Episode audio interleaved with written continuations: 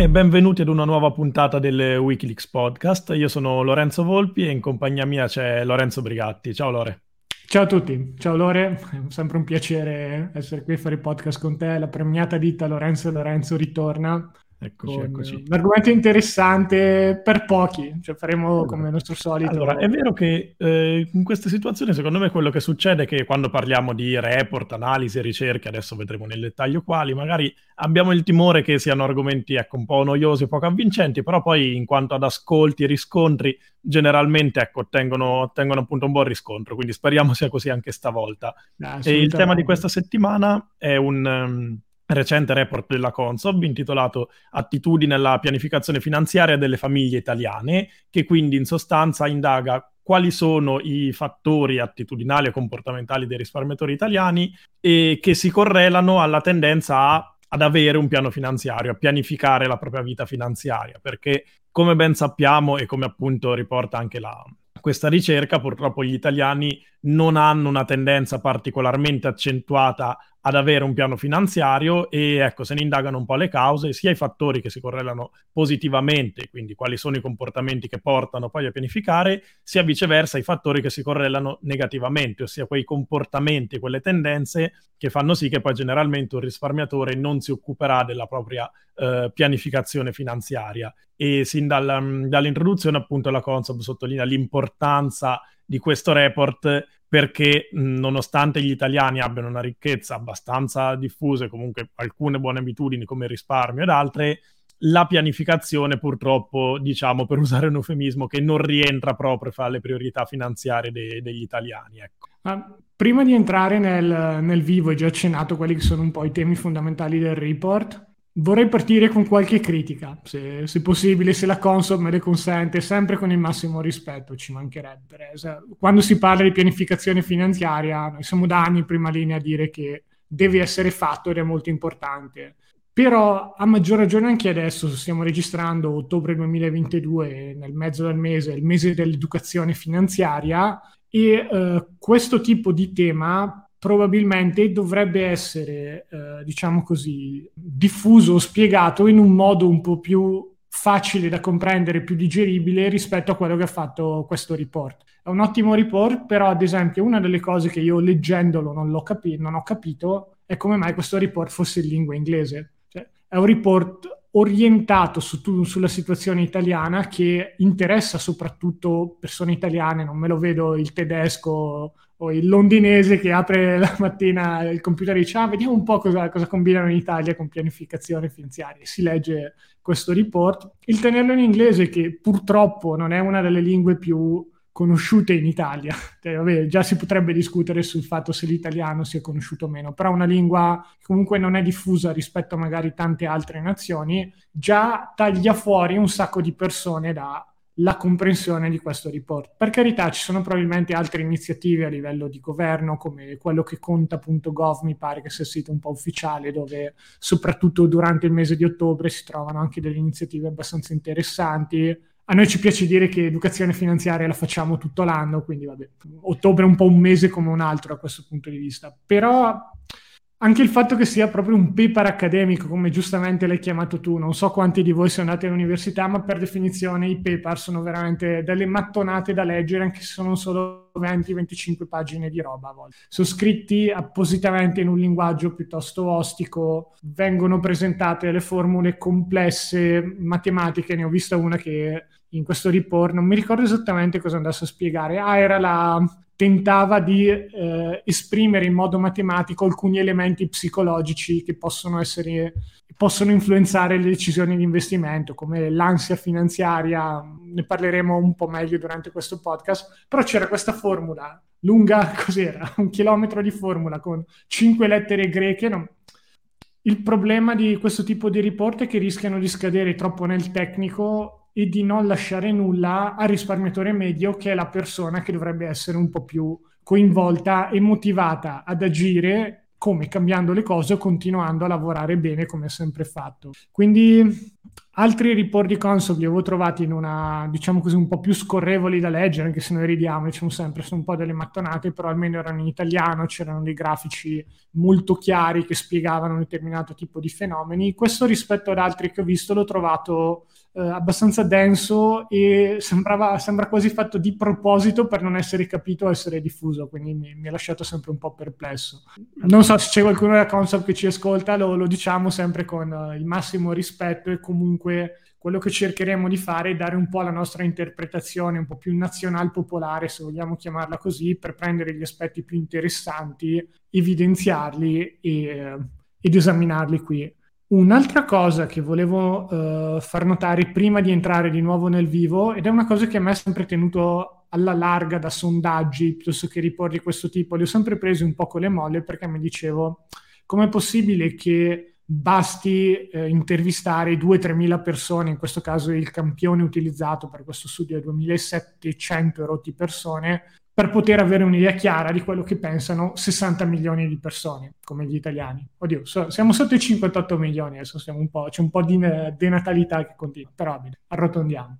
La realtà è che ci sono delle ragioni matematiche legate alla statistica, intervalli di confidenza. Purtroppo devo ammettere, devo alzare le mani, non le ho capite benissimo anch'io. Magari poi Lore, se, se vuoi proprio dare qualche spunto, tu che sei matematico e ne capisci, volentieri. Il succo è che comunque per avere un campione sufficientemente rappresentativo di milioni a livello numerico è sufficiente anche avere migliaia. Qual è però il problema, comunque la cosa che deve essere fatta? A livello di queste migliaia ci deve essere una rappresentazione il più fedele possibile dei vari sottogruppi che si trovano nei 60 milioni di persone, quindi divisioni come uomini o donne, vive al nord piuttosto che al centro, piuttosto che al sud, altri parametri, che ne so, reddito. Tutte queste segmentazioni devono essere fatte in modo tale da rappresentare quella che è la situazione italiana secondo gli ultimi dati. Se questo viene fatto, poi un campione di migliaia di persone è sufficiente per avere degli spunti interessanti. Esatto, sì, sostanzialmente, infatti, come appunto dicevamo anche poco prima di iniziare questo podcast, anche tanti sondaggi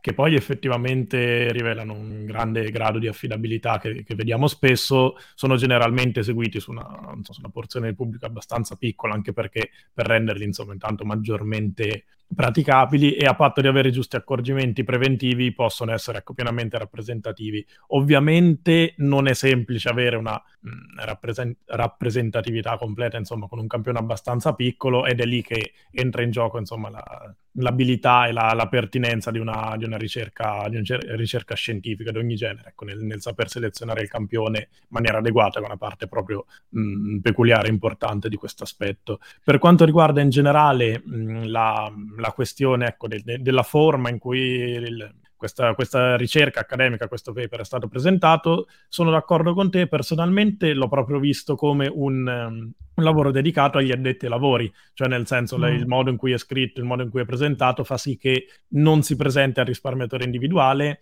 ed è una scelta ecco, che sicuramente può essere discutibile perché senza un lavoro di traduzione, a meno che una persona non abbia veramente voglia di mh, indagare, approfondire una ricerca così, eh, diventa, ecco, diventa difficilmente fruibile. Poi se qualcuno lo fa ben venga, ma non, non possiamo neanche aspettarci con il risparmiatore individuale si legga e studi pagine e pagine di un report appunto accademico di questo genere. Vero anche quello, sì, sì. Diciamo che sicuramente si, può, si potrebbero magari ecco, conciliare le due cose, cioè se a un genere di lavori di questo tipo si affiancano anche report maggiormente mh, divulgativi, allora la questione diventa più completa e interessante. In questo modo, anche nel, nel, nel finale, nelle conclusioni, gli appelli vengono fatti a, agli educatori, insomma, formatori di vario genere e ai, ai progetti, insomma, che si, che si, possono fare, quindi proprio il, il, target qui è diverso. E per carità, ovviamente è anche giusto che gli addetti ai lavori stessi vengano educati a quali siano le buone pratiche per educare il pubblico, però insomma non dobbiamo mai, educa- non dobbiamo mai dimenticarci, scusate, che il, l'obiettivo, il target finale appunto è quello del risparmio risparmiatore quello del pubblico. Se magari stiamo ecco, a spiegarci come fare, come spiegare, poi non, non, lo facciamo mettere in pratica nessuno, diventa un po' fine a se stessa, che a volte è un po' anche il rischio di certa ricerca accademica. Noi diciamo Rimango che... comunque con qualche dubbio che tutti i nostri più o meno colleghi siano super fluenti in inglese, però... Questo, questo, lo vedremo. Comunque, ecco, noi diciamo che cerchiamo di fare del nostro meglio per poi rendere fruibile questo, questo genere di contenuti. Quindi direi entriamo nel vivo appunto di questa, di questa ricerca e le premesse di questa ricerca non ci sorprendono in modo particolare perché appunto dipingono un italiano medio in grado di risparmiare perché più del 70% dei, degli italiani risparmia e questo dato magari un po' cambiato, oscillato anche durante la, la, pandemia, però il trend è comunque chiaro, gli italiani sono tendenzialmente un popolo di risparmiatori, ma il genere di risparmio, per così dire, che viene preferito è il cosiddetto risparmio precauzionale, cioè appunto ecco, si, si, risparmia per emergenze, per eventualità future, che di per sé è anche un'ottima cosa perché è un buon punto di partenza, ma non si va oltre. Qui termina la, mm, la finalità del risparmio del, del, risparmiatore italiano. Infatti, andando poi a fare una domanda successiva, ossia chiedendo quanti italiani avessero un piano finanziario e rispettassero un certo budget, meno del 10% ha risposto affermativamente a questa cosa. Quindi 7 italiani su 10 risparmiano, ma meno di un italiano su 10, quindi meno di un settimo dei, dei risparmiatori poi sa effettivamente cosa fare con quel risparmio. Quindi ecco la, la fotografia che mi piace fare è dire sempre che gli italiani risparmiano perché non si sa mai che, che, è un, un, buon punto di partenza per una piccola parte proprio, dei propri risparmi, del proprio cassetto di emergenza, ma poi ecco, è necessario anche altro, è necessario uno step successivo che, che purtroppo raramente, raramente, viene fatto. Ed è un peccato perché... Probabilmente appunto... legato un po' anche al discorso che avevamo fatto in, in altri podcast, c'è una sorta di sfiducia nelle assicurazioni o voglia di autoassicurarsi. Vero, vero, purtroppo. Quando quello che succede però in realtà è che molto spesso non, ci sono rischi contro cui non ci si può autoassicurare a meno che non sia veramente già milionario o miliardario. Cioè, se domani non foste più in grado di lavorare per tutta la vita, quanti soldi dovreste avere da parte per vivere in maniera decente? Parecchi, se mancano 20-25 anni ad andare in pensione o alla vostra data in cui volete smettere di lavorare, sono 25 RAL, 25 stipendi annuali che non entrano nelle vostre tasche fatti due conti senza neanche contare né inflazione né possibili aumenti, scatti di carriera e quant'altro, sono veramente tanti soldi. È estremamente improbabile che si riescano a risparmiare, soprattutto quando ci si trova all'inizio di carriera, dove per definizione si è sempre un po'... Cioè, se all'inizio si guadagna meno, si spende di più. Quindi eh, da, da, questo punto di vista bisogna fare tanta tanta attenzione a non, a non finire in situazioni di questo tipo però non lo so. Avevo letto anche che con il Covid c'erano stati degli aumenti di risparmio cosiddetti involontario, quindi si risparmiava perché non, non si c'erano occasioni per spendere. Nulla. Esatto. Però pare che comunque anche una volta terminata la, la, fase più virulenta, se possiamo chiamarla così, della pandemia, ci, ci, sia ancora un po' questa voglia di risparmiare che ha sempre contraddistinto gli italiani. Il rischio è che poi si risparmia, ma non, non, si sa perché si risparmia e questi soldi vengono davvero portati nella tomba, come dicono tanti detrattori del risparmio, e di contro si è vissuta una vita molto insoddisfacente. Quindi può fare strano sentirselo dire a persone che, come noi che siamo molto attenti ai soldi, alfabetizzazione finanziaria e quant'altro, ma i soldi non devono solo essere risparmiati e investiti, ma anche spesi in un modo che vi soddisfa, altrimenti le altre due fasi, risparmi e investimenti, saranno troppo pesanti. Anche saper spendere soldi in modo giusto e allineato alle proprie priorità è, una, è un superpotere, chiamiamolo così. Esatto, esatto, fa parte anche quello della, della, pianificazione finanziaria a tutti gli effetti. E poi un altro aspetto molto importante che fa sempre parte delle premesse del, del del, dell'indagine, della ricerca, è il fatto che tendenzialmente la popolazione europea è mediamente sempre più vecchia. La popolazione italiana ha un'età media maggiore di quella europea, quindi appunto la fotografia di una, per, eh, di una, popolazione che sta invecchiando molto, oltre ad avere dei tassi di natalità abbastanza bassi, come osservavi velocemente all'inizio, e quindi anche contare solo sul risparmio per autoassicurarsi, come dici tu, oppure anche ecco, per mh, mm, mantenersi e rimanere autosufficienti, non, difficilmente sarà qualcosa che basterà se la vita media si allunga così tanto e quindi si va incontro sempre di più a quello che è il longevity risk, cioè appunto il rischio di longevità, quindi magari di sopravvivere proprio di risparmio, comunque di arrivare a un punto in cui quei soldi servono ecco, per, per altre cause o necessità e quando non si è assicurati a sufficienza poi si finisce a bruciare magari i risparmi di una vita vissuta al di sotto delle proprie possibilità. Quindi Quindi era una scelta che magari era già poco logica in passato, ma con le dinamiche attuali diventa veramente deleteria, diventa veramente fondamentale avere un piano finanziario anche a lungo termine, in particolare se si è giovani, proprio per sforzarsi poco oggi e riuscire a godersi finanziariamente la vita in ogni momento.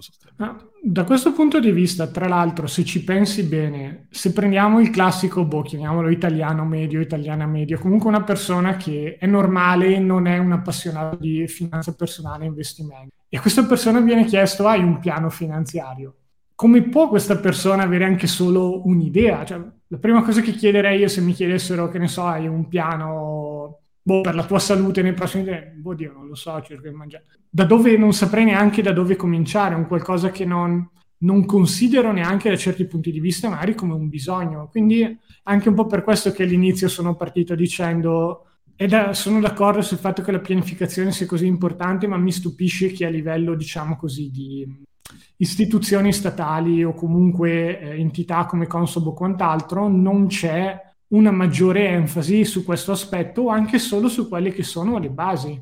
Per molta gente pensa che un piano finanziario sia una tesi di laurea. Molto semplicemente il primo abbozzo del piano finanziario, che cos'è invece dire ok, mi servono una parte dei soldi per delle emergenze, una parte dei soldi per le mie spese perché se no non mangio e non mi pago l'appartamento e una parte di soldi devono essere investiti per degli obiettivi futuri. Basta. Questo qui è già un piano di investimento. È super completo? No, però probabilmente a quanto pare è meglio di quello che il 90% degli italiani fa. Anche se un po' il dubbio mi venga che forse siano di più le persone che adottano questo tipo di divisione, però non lo considerano buona sufficienza per essere un piano di investimento esatto. e si aspettano qualcosa di un po' più sofisticato. Questo magari è un po' uno dei classici problemi che hanno i sondaggi a seconda di come è posta la domanda o si rischia un po' di mh, mm, condurre le persone a dare risposte sbagliate. Però non lo so, io ho sempre pensato che se qualcosa fosse importante e facesse bene ai cittadini, è un po' un dovere morale da parte di uno Stato evidenziarlo.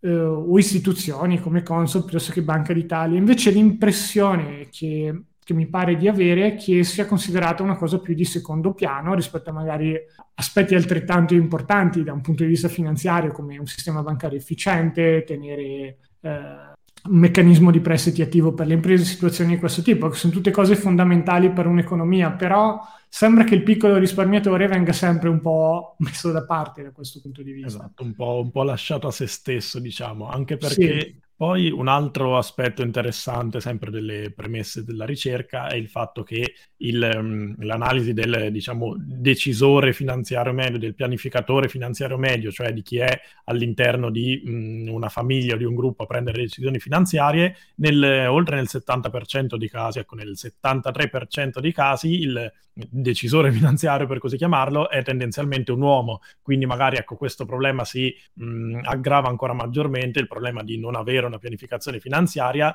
con altre categorie che sono, ecco, sono un po' più ai, ai, margini della gestione della situazione finanziaria. Quindi appunto questo problema riguarda in maniera ancora più particolare le donne che purtroppo ancora a livello generale sono un po' mh, estromesse dal tema della pianificazione e gestione finanziaria. Quindi è già una carenza collettiva, ma una carenza che impatta ancora maggiormente alcune categorie, motivo per cui è estremamente importante fare mh, divulgazione, educazione mh, di ogni tipo, dalle basi più avanzata e cercando appunto di ecco, arrivare ad ogni, ad ogni categoria di risparmiatore individuale. Assolutamente sì, noi per fortuna Lix Invest abbiamo delle clienti donne, siano benedette, gli, gli vogliamo un sacco di bene, le, le vediamo molto intraprendenti e molto più svegli della maggioranza delle controparti maschili. Sto parlando di nuovo italiani media, no? nostri clienti a cui vogliamo bene tutti indistintamente da sesso, razza, genere, qualsiasi altra cosa. Mi sono sempre chiesto da questo punto di vista se sia una questione di nuovo culturale, se ci sia una sorta di, di nuovo tacita divisione dei compiti che da certi punti di vista in un'Italia un po' più vecchia ha funzionato per tanti anni, e in un mondo completamente nuovo dove questa divisione dei compiti è un po' saltata, pare che a livello finanziario invece ci sia ancora abbastanza disinteresse.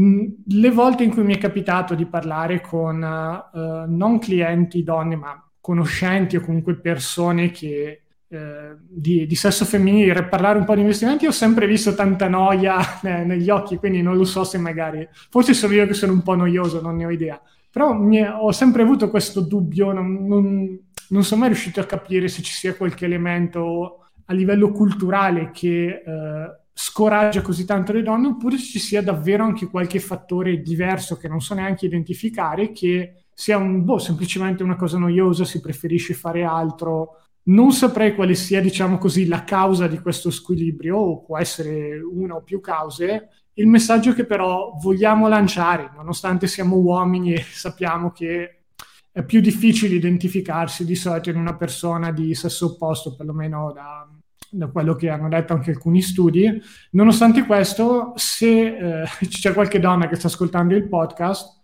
non fatevi assolutamente problemi a prendere in mano la vostra situazione finanziaria. È estremamente probabile che se state ascoltando, forse siete già chi decide in famiglia, quindi siete parte di questo 27-28% che ha in mano le, le rediti finanziari, va benissimo così. Ma in tutti i casi direi, al di là di chi è il decisore principale, soprattutto quando si parla di famiglia, è importante comunque che ci sia una condivisione di intenti, di obiettivi, un livello, chiamiamolo così, minimo. Molte volte non importa chi sia il decisore, anche se come questo rapporto Consul fa vedere sono più spesso uomini, la persona che incarica poi decide in completa autonomia, tenendo quasi all'oscuro l'altra parte che dice sì sì mi fido, vai pure tranquillo o tranquilla, fai quello che vuoi, e poi si possono vedere dei risultati molto deludenti perché non manca un po' di cosiddetta accountability, il dover rendere conto a qualcuno di quello che si sta facendo. Non si capisce perché si investe in determinati prodotti finanziari, quando cominciano a esserci discese,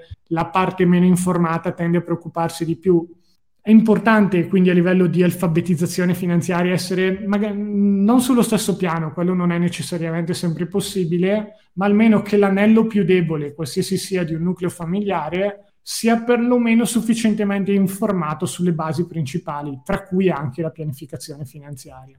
Esatto, sì. Direi che a questo punto, dopo ecco, la, diciamo che la premessa in questo caso comunque era una parte abbastanza corposa delle, dell'indagine, quindi era giusto dedicare il, uno spazio insomma, adeguato a, a, questo preambolo e direi che a questo punto ecco, possiamo entrare nel vivo e vedere quali sono i fattori che si legano effettivamente alla capacità di saper pianificare, alla capacità di avere un piano finanziario effettivamente. Il primo, diciamo che mh, non, non, sorprende in modo così particolare all'inizio, ma poi effettivamente ha una implicazione più profonda, è la conoscenza finanziaria e di per sé magari ecco, per dire, beh, abbastanza ovvio che una maggiore conoscenza finanziaria si leghi anche ad una maggiore eh, attitudine alla pianificazione. Se sono più preparato dal punto di vista finanziario, so che devo pianificare, quindi mi, mi strutturo il mio piano. Quello che è interessante è che questa correlazione c'è con la conoscenza finanziaria reale e percepita, nel senso anche il percepirsi come preparati finanziariamente era una parte importante per um, indurre poi effettivamente a pianificare in maniera più attiva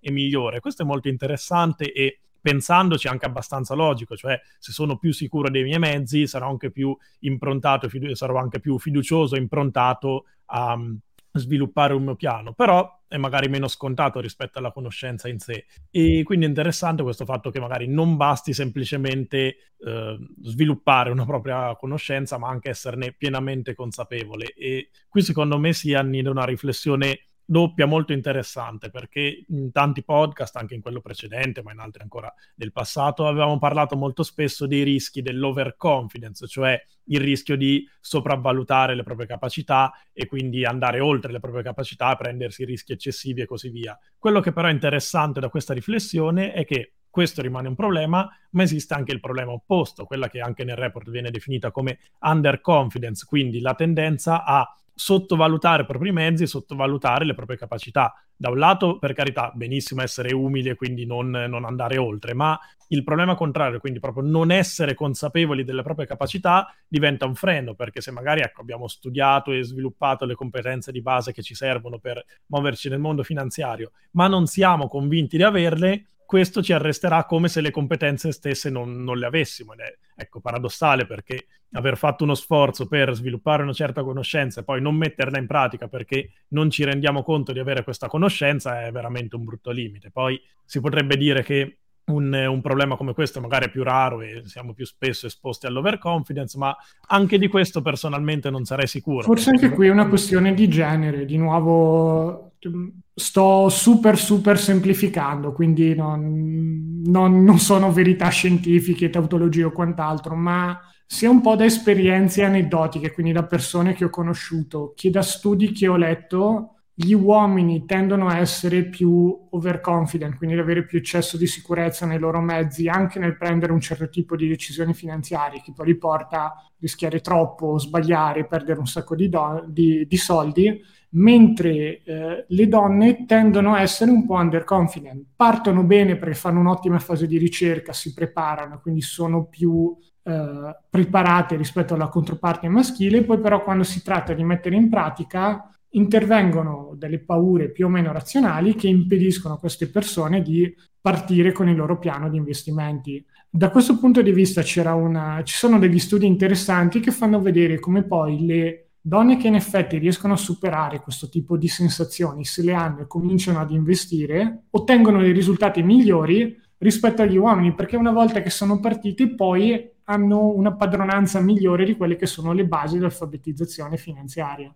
Questo è interessante. Di contro, però, il rischio è che eh, ogni tanto capitano i titoli a chiappa, clic e dicono il nuovo Warren Buffett sarà donna, Warren Buffett investe come investono le donne. E purtroppo non è vero, perché a livello di nuovo sempre generale, non nel caso specifico, mi auguro che i casi specifici preparati e chi agiscono diventino la regola e non l'eccezione, ma nel caso generale mi capita di vedere che c'è magari più preparazione, ma manca il primo passo per partire. Quindi no, non so se sia colpa di società, patriarcato, tutte queste cose. Io ci credo poco, però a livello individuale magari ci sono effettivamente dei freni, sia a livello maschile che femminile che esistono, riuscire a superarli dopo aver acquisito le basi è fondamentale ed è un po' quello che ha evidenziato Lorenzo con, con, questo aspetto. Qui un po' magari di overconfidence ci vuole, un po' diciamo così l'ingenuità di fare i primi passi, se non, se non si parte con quella si, si fa troppo il realismo pessimisti e non si comincia mai nulla di interessante.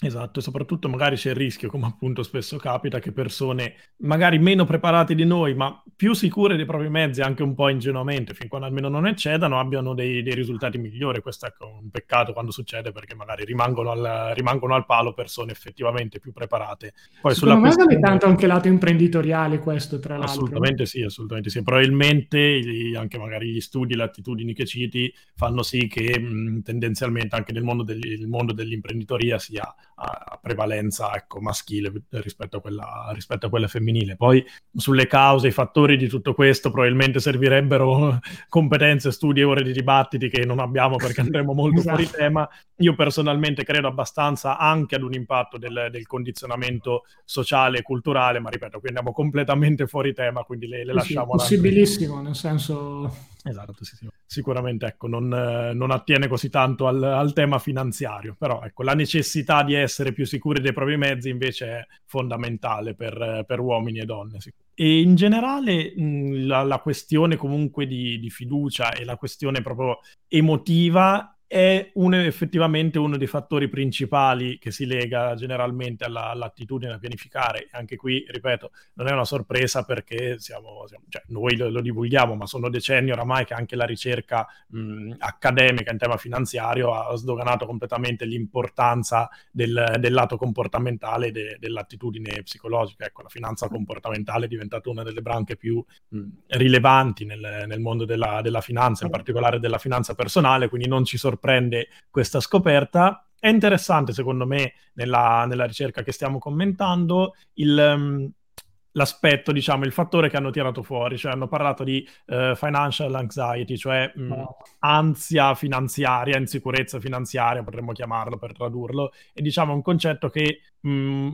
racchiude in sé molti fattori e molti comportamenti diversi, quindi dalla, dalla, noia al disinteresse nei confronti della gestione finanziaria, addirittura al, al senso di colpa, magari legato a um, scelte finanziarie pregresse, alla avoidance, cioè la tendenza a evitare i, di, di, preoccuparsi della propria situazione finanziaria, magari perché si teme o perché non si vuole, o a ritenersi poco capaci finanziariamente e così via. Comunque, insomma, un, un termine ombrello per così dire che racchiude vari comportamenti. Secondo negativi. me, tra questi, il peggiore non l'hai citato, tra l'altro. Sto leggendo adesso la definizione. C'è questa parola in inglese che è helplessness. Eh, okay, sì. Non so bene bene come si possa tradurre in italiano, adesso ci provo però potrebbe essere incapacità appresa. È la convinzione, in poche parole, che qualsiasi cosa si faccia, le cose non cambieranno e faranno comunque schifo. E quindi si alzano le mani, cioè si ha comunque paura, perché si dice è una cosa completamente fuori dal mio controllo e se succede mi fa male. Però c'è la convinzione fortissima che sia completamente fuori dal proprio controllo. E quindi c'è una sorta di ansia che si crea perché è una situazione che in realtà potrebbe essere gestita meglio a livello personale, in realtà non viene gestita per una convinzione psicologica. Esatto, e... sì. Mm, diciamo che l'aspetto, l'aspetto comune, l'aspetto sì, peculiare di questi, di questi fattori è che comunque sono tutti comportamenti che tendenzialmente portano a interessarsi poco al mondo finanziario in generale, quindi non a sorpresa sono, sono quelli che poi ecco, si correlano negativamente all'attitudine ad avere un piano finanziario. In particolare, appunto, poco fa citavamo anche l'avoidance, cioè la tendenza a evitare di interessarsi ai temi finanziari, che se vogliamo un po' è, una, è anche una causa che, che, racchiude, un, anche una conseguenza, scusate, che racchiude un po' delle, delle cause dei comportamenti precedenti, perché le, le attitudini che ci portano a, no, a, non preoccuparci della finanza, ecco, possono essere di vario tipo, appunto il pensiero del, vabbè, tanto sicuramente anche se me ne preoccupo non migliora nulla, oppure al senso di colpa che già avevamo citato, e così via. E il problema è che appunto non sorprendentemente questa tendenza a evitare i temi finanziari poi si, si, riverbera, si ripercuote sul non avere un piano finanziario con tutte le conseguenze negative di cui, di cui abbiamo parlato finora. E purtroppo, ecco, da questo punto di vista è inevitabile mh, dover prendere una maggiore consapevolezza per rendersi conto che effettivamente cioè, la propria situazione finanziaria è effettivamente riparabile, migliorabile, ci sono delle, delle, azioni che possiamo fare per magari anche recuperare errori finanziari del passato oppure anche per dialogare maggiormente con so, famiglia, familiari, partner o altre persone con cui condividiamo la nostra situazione finanziaria e così via, anche perché, il, per dirlo in termini meno, meno tecnici e meno accademici, nascondere la testa sotto la sabbia, purtroppo, ecco, come unica conseguenza quella di non preoccuparsi mai della propria situazione finanziaria e quindi di far sì che non rimarrà uguale, ma anzi peggiorerà negli anni per forza di Diventa una profezia che si autoavvera, esatto, insomma. Esatto, esatto, sì, sì. Stavo guardando altri fattori che sono stati evidenziati a, dal livello di, chiamiamolo così, elementi della personalità di un investitore. Mm, piccola parentesi prima di andare su uno di quelli che ho trovato interessante, è vero che c'è la, come dicevi tu prima, la finanza comportamentale un po' sdoganato questi aspetti, ma da certi punti di vista, di nuovo, a livello di eh, piccoli investitori o risparmiatori, non li vedo ancora come un qualcosa di eh, chiaro e consolidato, è proprio un po' come la pianificazione finanziaria. Sì. Quando eh, mi capita di andare su gruppi che non sono il nostro Wikileaks Finanza Personale su Facebook o vado su qualche forum di comunità online, l'aspetto psicologico non è gestito, cioè non, non è gestito la parola sbagliata, non se ne parla mai. Cioè, anzi, eh, ormai io sto utilizzando questo tipo di gruppi come una sorta di termometro di quello che è l'umore degli investitori in un determinato periodo. Uno di quelli più memorabili sono dei subreddit sulle criptovalute e sono molto molto tranquilli da mesi a questa parte, no? non si sente quasi più nessuno, molti pochi post, molti pochi commenti, abbastanza negatività, quando invece c'è stata la grande bull run, la grande corsa, aumento di valore nel 2021, era ah, queste sono le criptovalute che ho comprato, queste sono quello che sto facendo io, c'era molto più entusiasmo. Quindi per paradosso l'aspetto psicologico non viene discusso in questi gruppi, però viene vissuto e si può quasi toccare con mano. Quindi Attenzione che di nuovo per chi è un piccolo risparmiatore avere i meccanismi psicologici fondamentali del mondo degli investimenti chiari è un vero e proprio vantaggio competitivo rispetto alla stragrande maggioranza dei suoi colleghi altri risparmiatori, piccoli investitori. Ok, chiusa parentesi, per tornare ai fattori della personalità interessante, c'era anche questo che secondo me è molto sottovalutato, anche noi ne abbiamo parlato molto poco, si chiama self-efficacy in inglese, l'abilità di essere efficaci, per citare Andrea Giulio Dori di Efficacemente. Se non lo conoscete seguitelo, che è un grande esperto di crescita personale, no nonsense, molto al punto. Ed è un po' un concetto che magari abbiamo toccato tante volte senza mai chiamarlo così.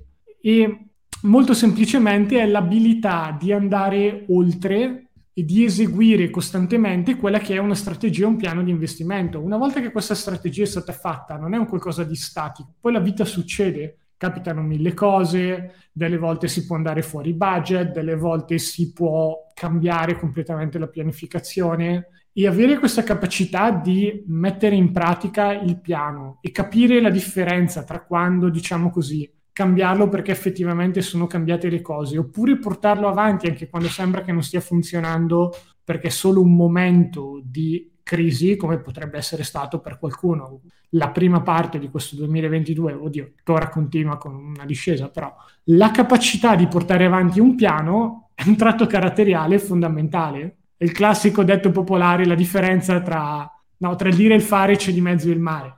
È effettivamente così fare una strategia, pensare una strategia è importante, implementarla, per usare una parola un po', un po' brutta, metterla in pratica costantemente è ancora più importante. È la vera differenza, anche in quel 10% magari qualcuno non applica la strategia che, che, ha pensato e quindi avere ben chiaro questo attributo e riuscire a in qualche modo trovare quei meccanismi nascosti che vi spingono a motivarvi, che vi spingono a rimanere eh, sul vostro percorso quando capitano degli incidenti finanziari, è import- è quasi importante tanto quanto la strategia, io direi addirittura di più, perché la strategia può essere buona a sufficienza, o non ottima o non perfetta e andare bene lo stesso. Se però poi non si riesce a mettere in pratica, vale zero purtroppo.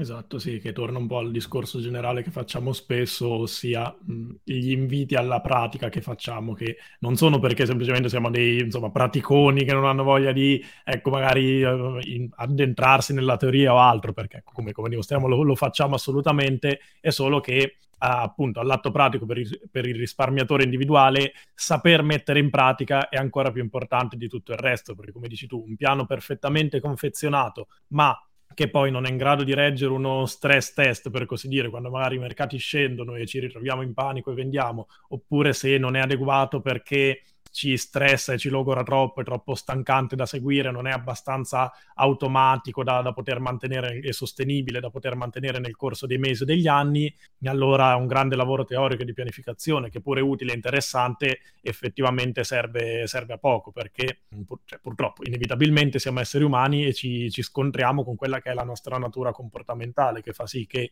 quello che pianifichiamo e scriviamo su carta e quello che poi ci ritroviamo ad affrontare quando le, le, situazioni si presentano nella vita vera è decisamente diverso. Ecco, da questo punto sicuramente la ecco, self-efficacy, autoefficacia, chiamiamola in italiano, sicuramente oh. un, un, concetto molto, molto interessante. Da... Per una volta tanto non siamo milanesi imbruttiti perché stiamo leggendo davvero report in inglese. Quindi... Esatto, esatto, quindi non è colpa nostra, anzi cerchiamo di tradurre, però effettivamente ci sono dei termini tecnici che, mh, ecco, tradotti in italiano magari sono anche un po', un po meno familiari, meno pertinenti. Diamo, diamo entrambi riferimenti, poi ecco, ognuno sceglie la versione più milanese imbruttito, più colloquiale. Però ecco, sicuramente quello che emerge è che i fattori comportamentali da tenere, da tenere in considerazione sono fondamentali. Un'altra questione interessante che ho notato invece...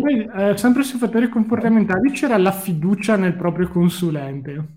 Secondo me questo è un po' un'arma a doppio taglio, cioè ovviamente eh, la, il succo del report era che se hai più fiducia nel tuo consulente finanziario, nel vostro consulente finanziario, immagino sempre un pubblico di voi, poi non so bene come, come la, la vedete, vabbè, però è più facile mantenere una strategia se ve l'ha consigliata qualcuno di, voi, di cui vi fidate. Gra- grazie la dottoressa, grazie al cazzo, ringrazia il rischio però è che il solito, quello che abbiamo evidenziato anche in altri podcast, l'eccessiva fiducia o la fiducia cieca può finire per fare più male che bene, perché toglie la capacità di vedere in modo critico o perlomeno obiettivo l'operato della persona che vi sta seguendo. È per questo che noi parliamo tantissimo del concetto di delega consapevole. È un po', diciamo così, stesso, uh, la stessa scala della, della fiducia in se stessi, chiamiamola così è giusto avere un po' di fiducia in se stessi per cominciare ad investire, portare avanti un piano, anche e soprattutto in Italia dove avere un piano di investimento è rivoluzionario, comprare gli ETF è una roba da fuori di testa, cioè, tutto questo tipo di cose. Quindi è importante avere un po' di fiducia in se stessi che i principi che si stanno seguendo sono quelli giusti, ma averne troppa poi vi porta a comprare troppo meme stock quando sono sui massimi, a mettervi a fare casini con le opzioni, uh, investire a leva 50 e amenità di questo tipo. Con, diciamo così, il lavoro con un professionista è la stessa cosa. Nessuna fiducia non può funzionare. La prima volta che succede qualcosa che non vi piace, boom, questa persona viene cassata anche se magari non era colpa sua o era, è stata più una scusa. Se c'è un livello di, fidu- di fiducia giusto, si lavora bene insieme e c'è uno scambio di opinioni, si cerca di capire quando c'è qualcosa che non è chiaro, non piace, viene detto, se c'è un'eccessiva delega, si lascia tutto in mano un'altra persona che magari all'inizio è anche la più buona e onesta del mondo, ma poi, ma poi potrebbe essere portata ad approfittarsene. Quindi eh, c'è questo detto latino, spero, perché quei detti latini sono sempre un disastro. In media, in media stat virtus, mi pare. Poi non so se ho messo qualche S di troppo sbagliata. Però è proprio vero che delle volte quando si parla di comportamenti, la virtù sta nel mezzo. Spostarsi troppo sul lato piuttosto che un altro rischia di farvi commettere tipi diversi di errori.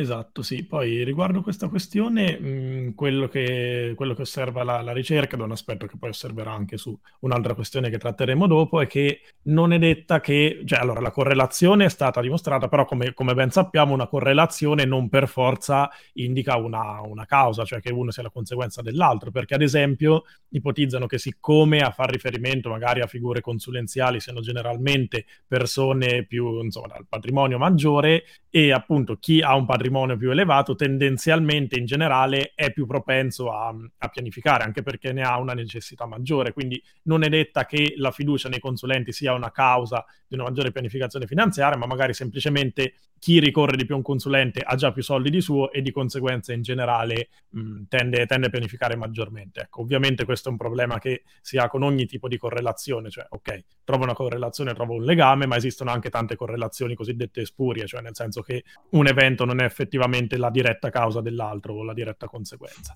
Un po' come la produzione del burro in Bangladesh con lo Standard Poor's che era stata perfetta per tipo 50 anni. Esatto, esatto, ci sono dei, dei grafici meravigliosi da questo punto di vista, se non, ecco, se non li avete mai, mai cercati potrebbe, potrebbe, essere una scoperta interessante, anche molto molto istruttiva personalmente. C'era anche tipo un calciatore del Liverpool o in qualche, di qualche altra squadra di calcio inglese che quando segnava qualcuno di famoso moriva tipo il giorno esatto, stesso, esatto. il giorno dopo. Ha funzionato per tanto tempo e poi ecco, diciamo che la, la volontà di ricercare correlazioni forzate ha fatto sì che ogni volta che segnasse poi si cercasse, diventasse una caccia al morto. Questo è anche molto istruttivo sul fatto che purtroppo spesso anche in finanza cerchiamo correlazioni di cui ci convinciamo e poi vogliamo che, vogliamo che continuino a sussistere, ma non è detto sia così. È una tendenza caso, umana, sì, nel cercare dei pattern, se possiamo chiamarli in termini un po' più tecnici, tecnico, dei, diciamo così, eh, elementi che si ripresentano l'uno con l'altro, quindi qualche volta sono correlazioni, qualche volta no, però comunque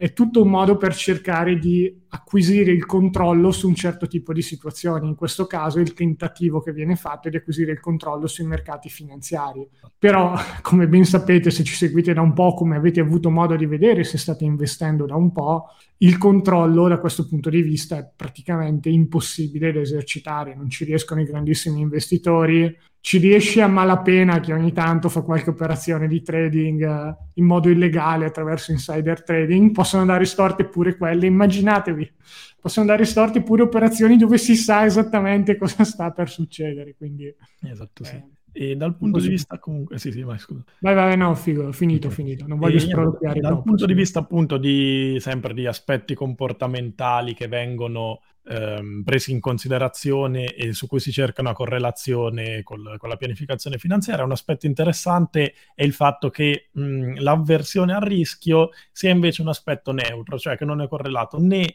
positivamente né negativamente con la, la, maggiore attitudine a pianificare finanziariamente. Anche questo eh, non l'avrei mai detto. Avrei pensato che chi fosse più avverso al rischio si costruisse un piano per di nuovo avere questa sensazione di controllo, cercare di prevenire i rischi più grossi. Esatto, Interessante esatto. come invece sembri non abbastanza essere... neutro. Diciamo che un, un'ipotesi che faccio, ovviamente, ecco, non è suffragata da chissà quali ricerche, magari indagheranno, spero almeno indagheranno in futuro più approfonditamente questo aspetto che secondo me è molto interessante. Magari si può riallacciare al discorso che facevamo all'inizio, cioè che gli italiani mediamente sono consapevoli del rischio, perché l'abbiamo detto, risparmiano e hanno un risparmio che ha una, una direzione, uno scopo precauzionale, quindi risparmiano perché potrebbe succedere qualcosa in futuro. Quindi magari il il problema potrebbe essere nel fatto che non si ha una corretta percezione su come difendersi dal rischio, cioè sappiamo che il rischio succede, allora risparmiamo sperando che vada bene, però magari non abbiamo la piena consapevolezza del fatto che per difendersi dai rischi dobbiamo investire magari per il lungo termine per evitare rischi di longevità, eccetera, assicurarci nel breve termine per coprirci dai rischi e trasferire il rischio che è troppo grande per gestire in autonomia. Quindi prendere consapevolezza del rischio ed essere avversi al rischio nella giusta misura è qualcosa appunto di adeguato e molto necessario.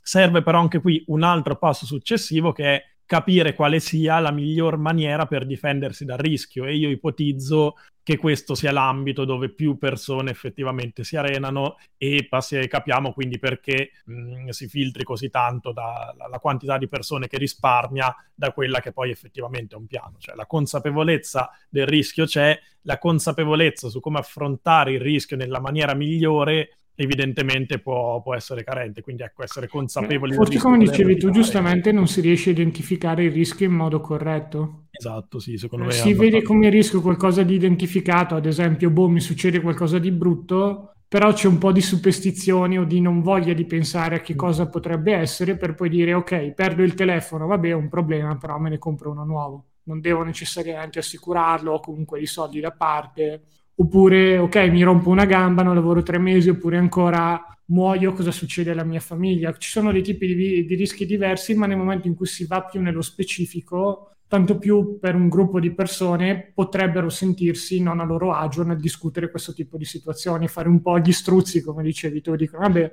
io continuo a risparmiare così sono a posto con la coscienza, però non voglio effettivamente andare a vedere se quello che sto risparmiando è sufficiente o se sto risparmiando nel modo corretto, quindi non togliendo soldi né alle spese di oggi, non solo quelle essenziali, ma anche proprio a qualche sfizio, né agli investimenti per in futuro quando mi serviranno più soldi, magari come quando andrò in pensione, viste tutte le dinamiche che continuano a non cambiare, italiani sempre più vecchi, sempre meno persone attive sul mondo del lavoro e così via.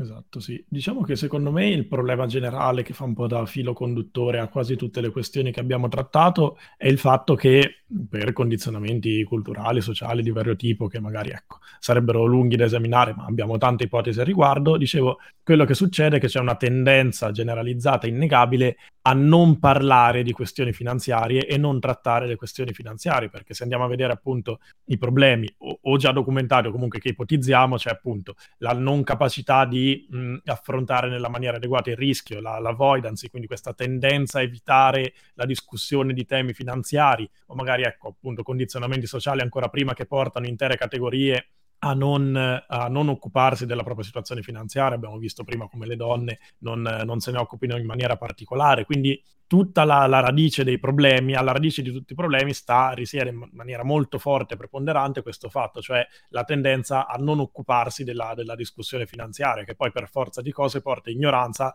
e di conseguenza errori. Quindi se dovessi individuare un principio chiave per mh, incentivare, promuovere, migliorare l'attitudine alla pianificazione finanziaria degli italiani, sarebbe appunto quella innanzitutto di trovare il modo di parlare di finanza in qualsiasi modo, ecco, che non necessariamente vuol dire nel dettaglio per entrare in termini tecnici di ETF, costo, gestioni e altre cose che spesso non sono neanche così rilevanti per un investitore privato, almeno dopo un certo livello di approfondimento, ma proprio questioni basilari, sotto necessità di assicurarsi che cos'è effettivamente il rischio finanziario, che cos'è il rischio di longevità, quanto mediamente ipotizzeremo di vivere appunto e i rischi che corriamo magari se siamo anziani abbiamo, ecco, non so, ecco, se diventiamo anziani e non siamo più autosufficienti oppure se succede qualcosa di imprevisto e abbiamo magari figli o altre persone a carico, che sono tutti discorsi appunto di carattere abbastanza generale, informativo, che non sono discussioni finanziarie in sé, ma sono strettamente correlate al mondo finanziario, appunto, ancora più, ancora più importanti per certi versi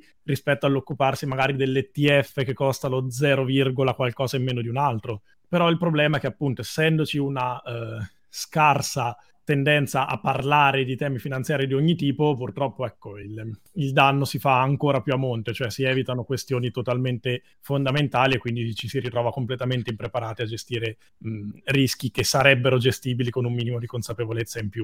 Forse da certi punti di vista c'è anche proprio una versione più generale alla pianificazione, chiamiamola così, personale. Mi è capitato tante volte di parlare un po' con persone conosciute qui e là e quando eh, si facevano domande un po' come quelle che fanno i selezionatori del personale, capitano, boh, dove ti vedi tra cinque anni, hai su cosa stai lavorando adesso, hai qualche obiettivo, qualcosa.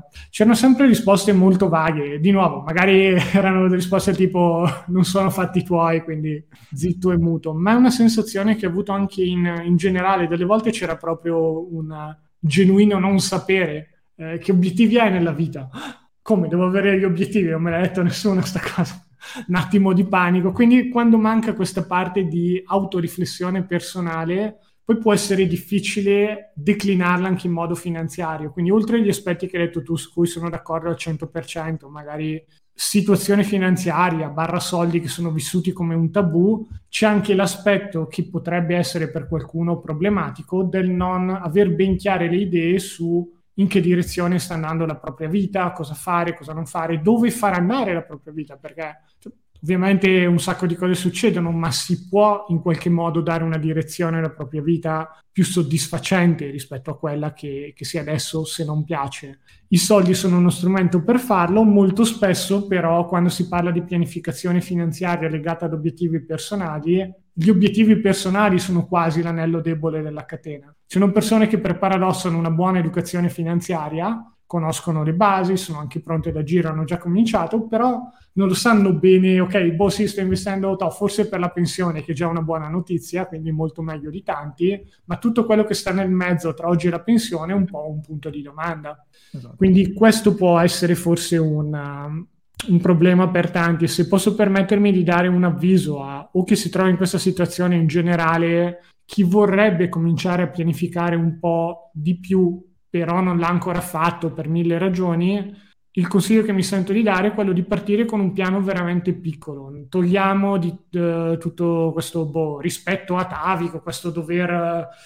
Il piano finanziario deve essere qualcosa di complesso, giusto al primo colpo, deve essere una roba che ha senso per tutti. No, partite con qualcosa di molto molto più facile, giusto un po' per delineare quelle che sono le eh, linee guida principali, cassetto di emergenze, boh, quanto ci metto? 1000 euro, 10.000 euro, 50.000 euro? Fatevi due conti in base alle vostre spese mensili, moltiplicatele o per 6 o per 12 secondi come vi sentite, boom, una parte di quei soldi vanno lì, non ci pensate più e un terzo del vostro piano è già fatto. Quanto spendete ogni mese? Arrivate con una stima fatevi un budget io ho cominciato recentemente, visto che c'è l'inflazione, c'è la crisi e tutto, a utilizzare di più un budget mensile, però mi sono detto una roba del tipo, ok, arrivo a questo numero, che tra l'altro è cifra tonda, non lo divulgo qui perché anche in svuoti, quindi non è molto interessante, finché sto sotto questo numero va tutto bene, non sto ad ammattire su potrei spendere di meno di qui, guadagnare di più di là, mi tengo questo numero finché lo, lo rispetto, sono a posto così, boom un altro terzo del vostro piano investimento fatto semplicemente dandovi un numero di budget che poi provate di mese in mese a vedere se è il vostro. L'ultimo pezzo, quello un po' più complesso sugli investimenti, però anche lì, di nuovo, abbiamo un sacco di materiali gratuiti semi gratuiti a disposizione con Planix, che è il corso completo che va proprio a coprire tutto, ma non sapete da che parte cominciare, in realtà con tutto quello che vi è rimasto, quindi tutto quello che non è cassetti di emergenza, acquisti programmati o soldi che vengono spesi, è potenzialmente investibile. Boom, terza parte del piano di investimento già fatta. Dove e come andare ad investirlo, per un discorso più complesso, siamo d'accordo, serve alfabetizzazione, seguiteci, datevi un'occhiata a Planix, fate un po' quello che dovete fare, però è davvero l'ultima fase. Nel frattempo avete già messo a posto i due terzi del vostro piano finanziario e non è mica poco. Esatto, esatto, quello che, che, diciamo sempre, cioè per certi versi la, la pianificazione finanziaria ecco, è, è, complessa se vogliamo, perché ovviamente per un piano adeguato e approfondito che rispecchi veramente i nostri obiettivi di vita dobbiamo conoscere profondamente noi stessi e appunto non è semplice, però iniziare a muovere i primi passi è effettivamente a livello di azioni molto, molto semplice, ecco non è rocket science, insomma scienza dei, dei razzi come diciamo sempre, è assolutamente fattibile, soprattutto mh, squarciamo, scoperchiamo questo enorme velo che c'è sul non occuparsi della, della propria situazione finanziaria. Ecco, poi in particolare penso a chi magari deve affrontare queste discussioni con eh, partner, familiari, insomma, mh, comunque condividerle, renderle ecco, situazioni diciamo collettive e an- in quel caso diventa ancora più importante muovere dei passi per sbloccare l'inerzia di, di, una situazione, quindi far sì che effettivamente i primi ingranaggi si mettano in moto, perché appunto abbiamo visto che gli italiani mediamente i soldi li hanno, risparmiare effettivamente risparmiano, mh, sono consapevoli del fatto che ci sia un problema o dei problemi da risolvere che i soldi possono aiutare a risolverli, quindi ecco, non, non, navighiamo proprio nell'ignoranza assoluta, anche se purtroppo l'ignoranza finanziaria è elevata, però non viviamo proprio in un mondo di inconsapevolezza totale, quindi magari muovere un passo effettivamente fa sì che poi iniziamo a strutturare una situazione finanziaria migliore, poi ecco, ovviamente andremo ad, ad approfondirla, a migliorarla nel tempo, ma intanto insomma partire è un buon inizio. Stavo, la classica stavo... metafora di nuovo della forma fisica è probabilmente abusata, lo sappiamo. probabilmente c'era qualcuno che muore ogni volta che qualcuno fa un paragone tra finanza e forma fisica. Ma in questo no, caso mi sembra con l'alimentazione che è l'altro, l'altro cliché esatto. carino, dai. O insieme. Non è, non è, che siamo senza fantasia, però funziona davvero così. Se voi sì un po' come me purtroppo, devo dirlo senza, senza, molto orgoglio. Siete stati per mesi seduti sul divano a fare nulla e poi ad un certo punto decidete di cominciare a prendervi cura della vostra forma fisica. Non è che potete partire eh, sprintando, andando a correre in mezze maratone o maratone intere. Se i primi due giorni mettete, mettete le scarpe, uscite a fare una camminata, è già un bel, un bel traguardo. Se la settimana dopo correte anche 10 minuti, siete già and- state già andando nel 50% di popolazione che è più attiva. E così via, si deve andare un po' per gradi da certi punti di vista. Poi, boh, che non lo so, se uno è super giovane, magari no, no può fare un po' come ha fatto Barney in un episodio di How I Met Your Mother che aveva corso una maratona senza allenamento. però le conseguenze non erano state ottime, quindi insomma. Ecco. Eh. Poi però non era riuscito più a muovere le gambe a fine dell'episodio, quindi anche, anche Barney non ce l'aveva fatta. Per tutti gli altri comunque partire e andare avanti per gradi è sicuramente una, un'ottima cosa. Ascolta Lore, sto guardando la scaletta, ho visto che ci è rimasto solo uno spunto che non abbiamo ancora citato durante il podcast e eh, citerei comunque citarlo, comunque vabbè un po' veloce per ormai siamo in chiusura, perché potrebbe di nuovo essere, diciamo così, spezzare una lancia in favore degli italiani, mettiamola così.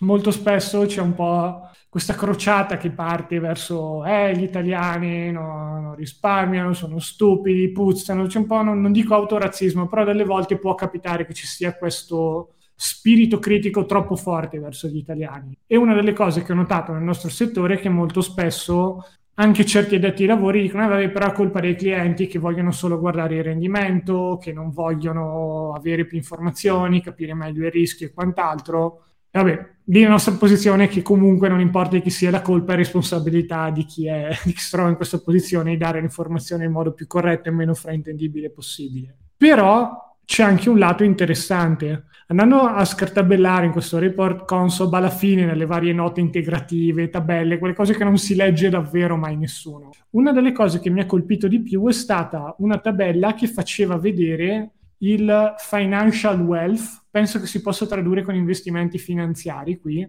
delle persone che avevano risposto a questo tipo di sondaggio. E è stato molto interessante notare che l'80% delle persone interpellate avevano investimenti finanziari per un valore inferiore a 50.000 euro, no, 51.000 euro se vogliamo essere precisi, con addirittura una stragrande maggioranza, un 30, oddio, stragrande maggioranza no per definizione, però quasi un 30% del, degli intervistati avevano meno di 5.000 euro investiti su prodotti finanziari di qualsiasi tipo. E Ora, io capisco tutto sul fatto che serve più educazione finanziaria, sono i primi a dirlo, migliore pianificazione e quant'altro. Il dubbio che mi viene però guardando questo campione non sono sicuro se sia al 100% rappresentativo dell'Italia, ma supponiamo che lo sia, è che non abbia molto senso andare a spingere su un'enorme educazione finanziaria e dire no, bisogna sapere tutto, se poi il valore dell'investito è davvero così basso, 5.000, 10.000 euro.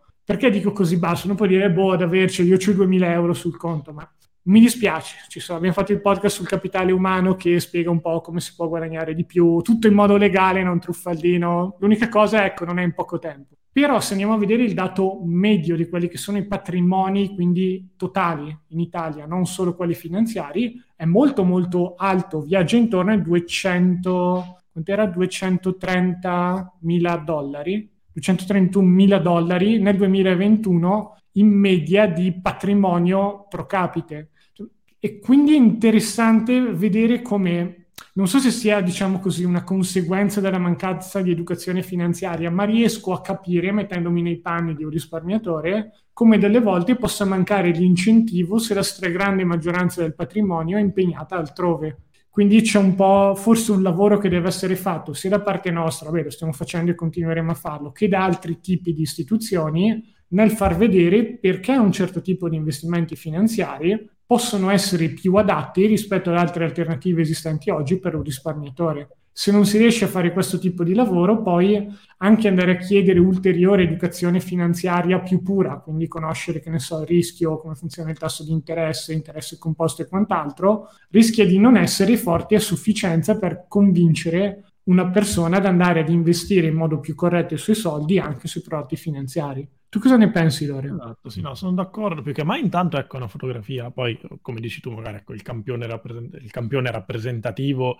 eh, ai fini dell'indagine, però diciamo la distribuzione patrimoniale e finanziaria magari un po' diversa, difforme rispetto a quella che è la distribuzione media italiana, però sicuramente quello che emerge, e anche questa non è una sorpresa, è... Mh, quanta differenza effettivamente c'è tra il patrimonio e la ricchezza complessiva degli italiani e il patrimonio finanziario. E come questo rappresenti una piccola o comunque una parte moderata della, della, ricchezza complessiva. E già questo è ecco, interessante, rilevante e ripetiamo, non ci sorprende perché sappiamo bene quanto del patrimonio italiano magari sia ad esempio in immobili su tutti quanti, ma evidentemente anche ecco, magari mh, partecipazioni aziendali magari di, di, piccole società, specie magari conduzione familiare e così via. Comunque sappiamo che la ricchezza italiana, insomma, dove è generalmente strutturata. Ed è interessante perché anche questo è eh, causa, conseguenza, non lo so, entrambe le cose magari, di una mh, mm, scarsa attitudine ai discorsi finanziari, perché non viene vista come la principale leva e motore di difesa e accrescimento della propria ricchezza. Ovviamente il motore dei guadagni, a meno che non si viva insomma, di rendita o altro, il motore dei guadagni è generalmente il lavoro, però una volta che col lavoro abbiamo generato un, un capitale, un patrimonio, effettivamente manca la convinzione che mh, il mondo finanziario sia ovviamente dietro un'adeguata gestione piano finanziario sia il modo migliore per proteggere e accrescere questa ricchezza e secondo me anche in questo caso diventa proprio una spirale che si autoalimenta, cioè magari si investe poco perché si conosce poco e si indaga poco sul mondo finanziario perché ci sono generalmente altre soluzioni, appunto la, la passione per, per, gli immobili, per il mattone degli italiani, sappiamo bene quanto sia intramontato. Non è stata scalfita da dieci anni di rendimenti negativi, quindi... Esatto, e non è stata scalfita neanche da apparentemente magari più interesse che sembra esserci magari nel mondo finanziario oggi, anche se magari con situazioni un po' distorte, perché purtroppo si parla di finanza, magari più col boom delle cripto e con le meme stock che con altre cose, ma anche se nel male quantomeno si inizia magari no, ecco, trattare qualche discorso finanziario, però evidentemente mh, discorsi finanziari di, di, di, basso livello, bassa qualità, poi non, non impattano a livello reale sulla, sulla, gestione delle famiglie. Quindi, ecco. Anche perché c'è sempre un po' di inerzia finanziaria, come dicevi esatto. tu giustamente prima, qui dove l'inerzia, boh, magari eredito un immobile piuttosto che ho già un paio di immobili di eh, famiglia. È difficile vendere. Me li tengo perché tanto mi danno perlomeno l'affitto, se devo venderli poi comunque fatico. Ci deve essere una sorta sorta di scintilla che fa smuovere da questo tipo di situazioni. Esatto. Ecco, in questo, caso, in questo caso chi è interessato abbiamo sul nostro sito dove ci sono i vari tool, abbiamo anche il calcolatore della rendita immobiliare, quindi quello potrebbe essere una scintilla se uno vede che si sta portando a casa una rendita misera, ecco, forse è arrivato il momento di pensare a cosa fare di diverso con quell'immobile. Però mh, tanti non arrivano neanche a fare quel ragionamento perché dicono, vabbè, ma tanto ce l'ho già, me lo tengo. Cioè, tutte le volte che bisogna cambiare di stato, proprio per dirla in termini fisici, l'abbiamo detto anche nell'ultimo podcast, serve uno sforzo e di solito se non c'è una leva sufficiente questo sforzo non viene fatto. Purtroppo il dolore è una delle leve più forti che funziona nella vita. No? Messa così sembra che stia augurando della gente che ha un sacco di immobili, di investimenti sbagliati, di, di soffrire tanto. Non è così, è solo proprio una constatazione personale dove nel momento in cui si decide di cambiare c'è stato un forte dolore. Quindi si dice basta, non voglio più finire una situazione di questo tipo, faccio tutto quello che è necessario. Esatto. La vera sfida da parte nostra, quello che mi piacerebbe venisse raggiunto, è che anche se manca questo proprio dolore così forte, anche solo un'insoddisfazione o una voglia di migliorare, che sono istinti altrettanto sani ma meno forti, possono spingere sempre più persone a prendere in mano la loro situazione finanziaria e pianificare al meglio i loro investimenti e la loro vita. Esatto, sì, diciamo che ecco, è la, la, la nostra, il nostro obiettivo, obiettivo, principale con la divulgazione che facciamo e quindi da un lato magari mh, da, questi, da, questi, report, analisi e ricerche non emerge una realtà particolarmente rosea perché appunto scarsa attitudine alla pianificazione finanziaria, dati generali di non, non Ogni report è sempre così, io li aspetto quelli con le buone notizie. Esatto, però diciamo che mh, ecco, se non ci fosse quantomeno una base di razionale ottimismo sulle, sulle basi per, per, da cui partire per poi migliorare, insomma, ecco, fare, faremmo altro di, di, lavoro nella vita, insomma, quindi diciamo che mh, le, le, basi effettivamente ci sono e lo, lo scopo, insomma, è quello di cercare di divulgare sempre meglio, quindi convincere sempre più persone della necessità di occuparsi dei, dei, temi finanziari, di iniziare a pianificare, quantomeno ecco, di prendere consapevolezza dell'esistenza del mondo finanziario e di come sia alla portata del risparmiatore comune con, con la giusta consapevolezza, ecco, non sia un, un, terreno minato e solo per pochi e solo per gli ultra ricchi. non è stato creato sempre. l'unico scopo di fregare la gente, ecco, esatto, esatto come purtroppo sembra una convinzione diffusa. Speriamo ecco, che questo lavoro insomma, di divulgativo e anche di traduzione, non solo insomma, inglese-italiano, ma proprio di traduzione per, per il pubblico possa, possa essere utile ovviamente come sempre attendiamo riscontri che, che, arrivano spesso sul tema podcast per consigli su cosa pubblicare o altro ed effettivamente anche il mh, indagare insomma su, sui report della Consob e riportarli e divulgarli era una delle, delle, richieste arrivate in passato quindi ecco spero, spero sia stata di, di, gradimento. Come detto le, ne gradiamo sempre di, di ulteriori abbiamo vari spunti in lista e mano a mano prometto che li ecco, di, divulgheremo e struttureremo tutti col tempo. Di staff.lixinvest.com anche se avete altri riscontri feedback di, di ogni tipo siamo sempre ben disposti ovviamente con oggetto podcast e vi aspettiamo lì. Assolutamente. Bene, direi che siamo abbondantemente sopra l'ora, quindi il podcast è stato... Vedremo dopo i tagli se scende un po', esatto, ma esatto, sufficientemente... per noi che registriamo siamo sopra l'ora oggi. Sì, sì. Esatto, sufficientemente esaustivo, mi auguro. È stato molto piacevole come chiacchierata. Per me l'ora è sempre, sempre un piacere, sempre interessante. Idem anche per me. Grazie a tutti voi per averci ascoltato e grazie a te Lore per questa chiacchierata. Ciao a tutti, un saluto.